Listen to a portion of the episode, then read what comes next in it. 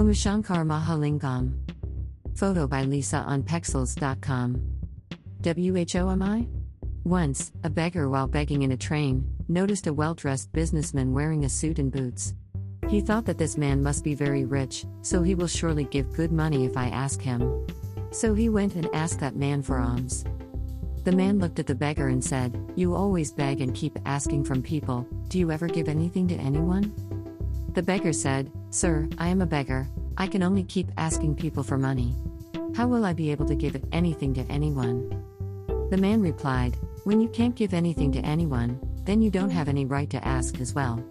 I am a businessman and believe in transactions only. If you have something to give me, then I can also give you something in return. Just then, the train arrived at a station, and the businessman got down and left. The beggar started thinking about what the man had said. His words somehow reached the beggar's heart. He started thinking that maybe I do not get much money in alms because I am not able to give anything to anyone in return. But I am a beggar, I am not even worth giving anything to anyone. But for how long will I keep asking people without giving anything? After thinking deeply, the beggar decided that whenever he gets something on begging, he will definitely give something back to that person in return. But now the question was what could he give others in return for begging? The whole day had passed thinking about this, but he could not find any answer to his question.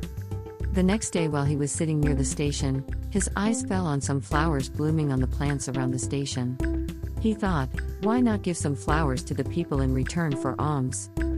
He liked this idea and plucked some flowers from there and went to the train to beg. Whenever someone gave alms to him, he would give some flowers to them in return. People used to keep those flowers happily with them. Now the beggar used to pluck flowers every day and distribute those flowers among the people in return for the alms. Within a few days, he realized that now a lot of people have started giving him alms. He used to pluck all the flowers near the station. As long as he had flowers, many people used to give him alms. But when no more flowers were left with him, he wouldn't get much. And this continued every day. One day when he was begging, he saw that the same businessman was sitting in the train, because of whom he was inspired to distribute flowers.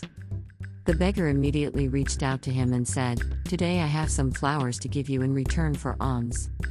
The man gave him some money and the beggar gave him some flowers in return. The man liked his idea very much and was quite impressed. He said, Wow. Today you two have become a businessman like me. Taking flowers from the beggar, he got down at the station. But once again, his words had reached deep into the beggar's heart. He kept thinking again and again about what the man had said and started becoming happy.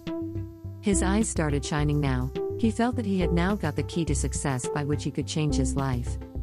He immediately got down from the train and excitedly looked up at the sky and in a very loud voice said, I am not a beggar anymore, I am a businessman now. I can also become like that gentleman, I can also become rich. When people saw him, they thought that maybe this beggar has gone mad.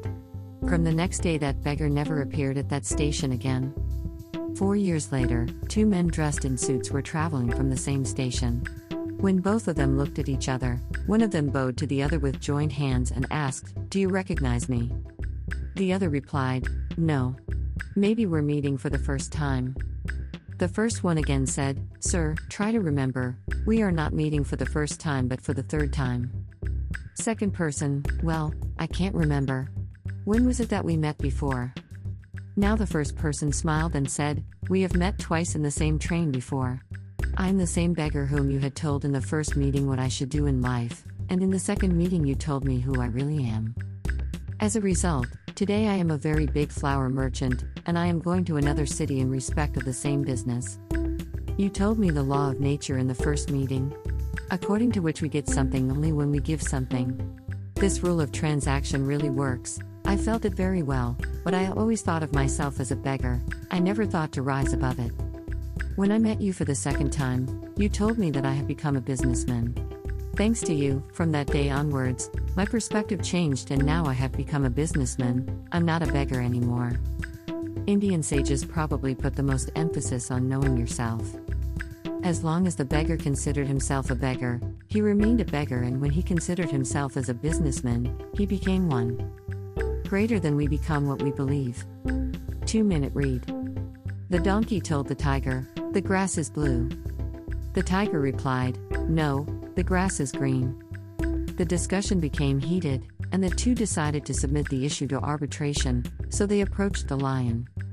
As they approached the lion on his throne, the donkey started screaming, Your Highness, isn't it true that the grass is blue? The lion replied, If you believe it is true, the grass is blue. The donkey rushed forward and continued, The tiger disagrees with me, contradicts me, and annoys me. Please punish him. The king then declared, The tiger will be punished with three days of silence. The donkey jumped with joy and went on his way, content and repeating, The grass is blue, the grass is blue. The tiger asked the lion, Your Majesty, why have you punished me? After all, the grass is green. The lion replied, You've known and seen the grass is green. The tiger asked, So why do you punish me? The lion replied, That has nothing to do with the question of whether the grass is blue or green. The punishment is because it is degrading for a brave, intelligent creature like you to waste time arguing with an ass, and on top of that, you came and bothered me with that question just to validate something you already knew was true. The biggest waste of time is arguing with a fool and fanatic who doesn't care about truth or reality, but only the victory of his beliefs and illusions. Never waste time on discussions that make no sense. There are people who, for all the evidence presented to them, do not have the ability to understand. Others who are blinded by ego, hatred, and resentment, and the only thing that they want is to be right even if they aren't. When ignorance screams, intelligence moves on.